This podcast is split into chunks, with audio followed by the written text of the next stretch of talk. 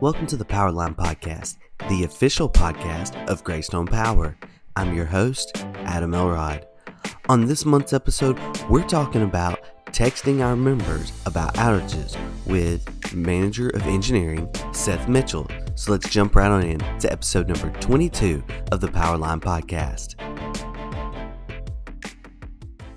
At Greystone, we are always looking for ways to make our members' lives better. Our guest has been working on a new texting project to do just that for our members. Today, we're talking with the manager of engineering, Seth Mitchell. Seth, welcome to the podcast. Hey, thank you, Adam. Can you give members a little information about what your role entails at Greystone? Sure. So, um, as you stated earlier, I'm the um, engineering manager here. So, I have the engineering department our field engineering group, as well as our GS um, GIS department that reports to uh, me directly.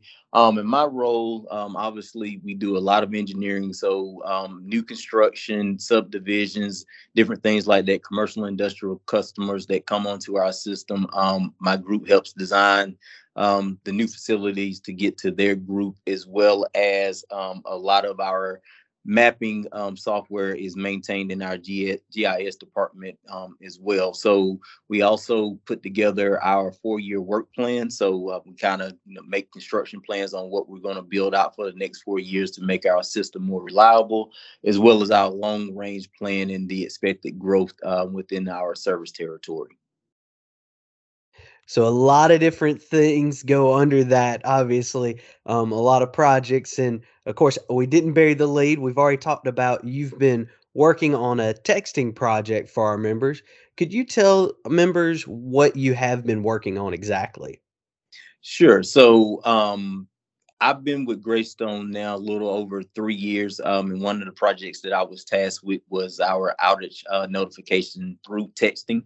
Um, it's a big ask um, from our members. Obviously, they want to be communicated, especially when it comes communicated with, especially when it comes to outages. Um, so we've been working, you know, behind the scenes, really trying to make sure that, you know, we give a product that makes sense and it communicates the appropriate information to our members as it relates to um, outages that they may experience. Obviously, the goal is not to have any outages, but we do realize that sometimes that's going to take place, and we just want to make sure that we're communicating the um, appropriate information in a timely um, fashion and basically in the ways that you know members want to be communicated with. So we, I've spent the last two years. I kind of get a little thrown off with COVID mixed up in there, but you know, kind of working on making sure that we can get this product implemented in the um, right fashion.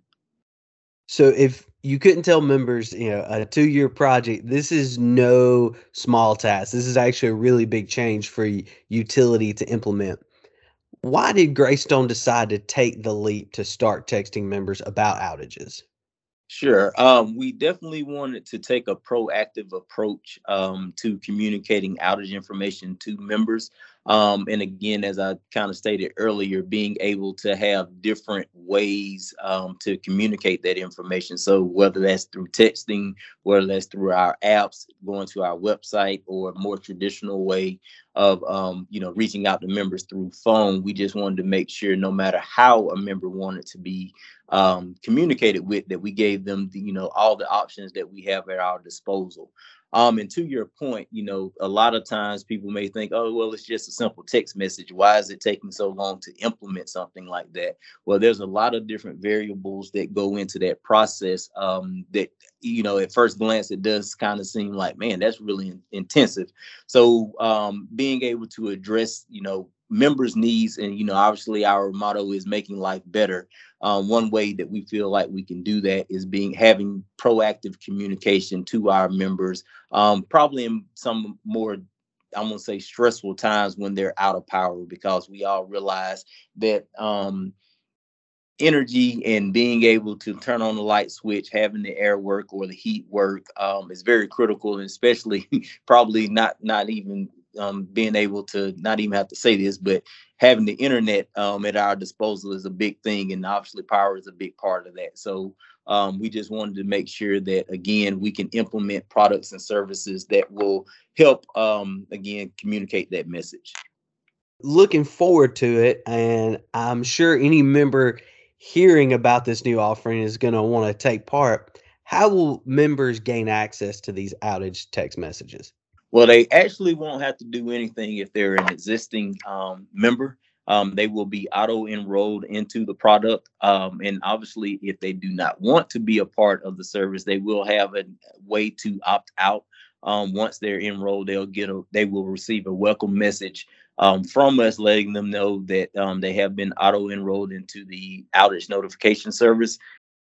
That sounds like a perfect way to do it. It can't make life much better than just saying, "Hey, you don't have to do anything. We'll do the hard part for you. We'll get you taken care of." And as Seth said, if you don't want to be a part, when you get that welcome message, you can obviously uh, unenroll as well.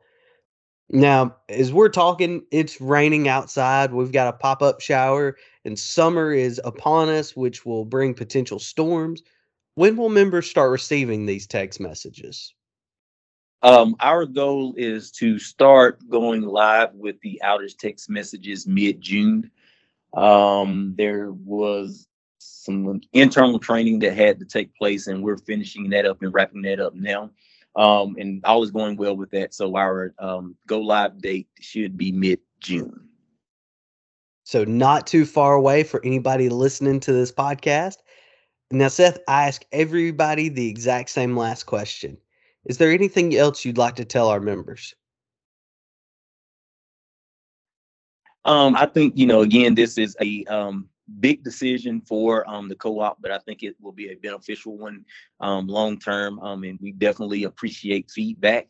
Um, so if this service isn't meeting your needs, definitely communicate that you know we can make the necessary adjustments as we move forward. Um, but again we understand that you know the power industry in general is a changing landscape um, just with everything else that's going on in the world. And this is our way you know through technology trying to again make lives better for our members and communicating that critical information that they need.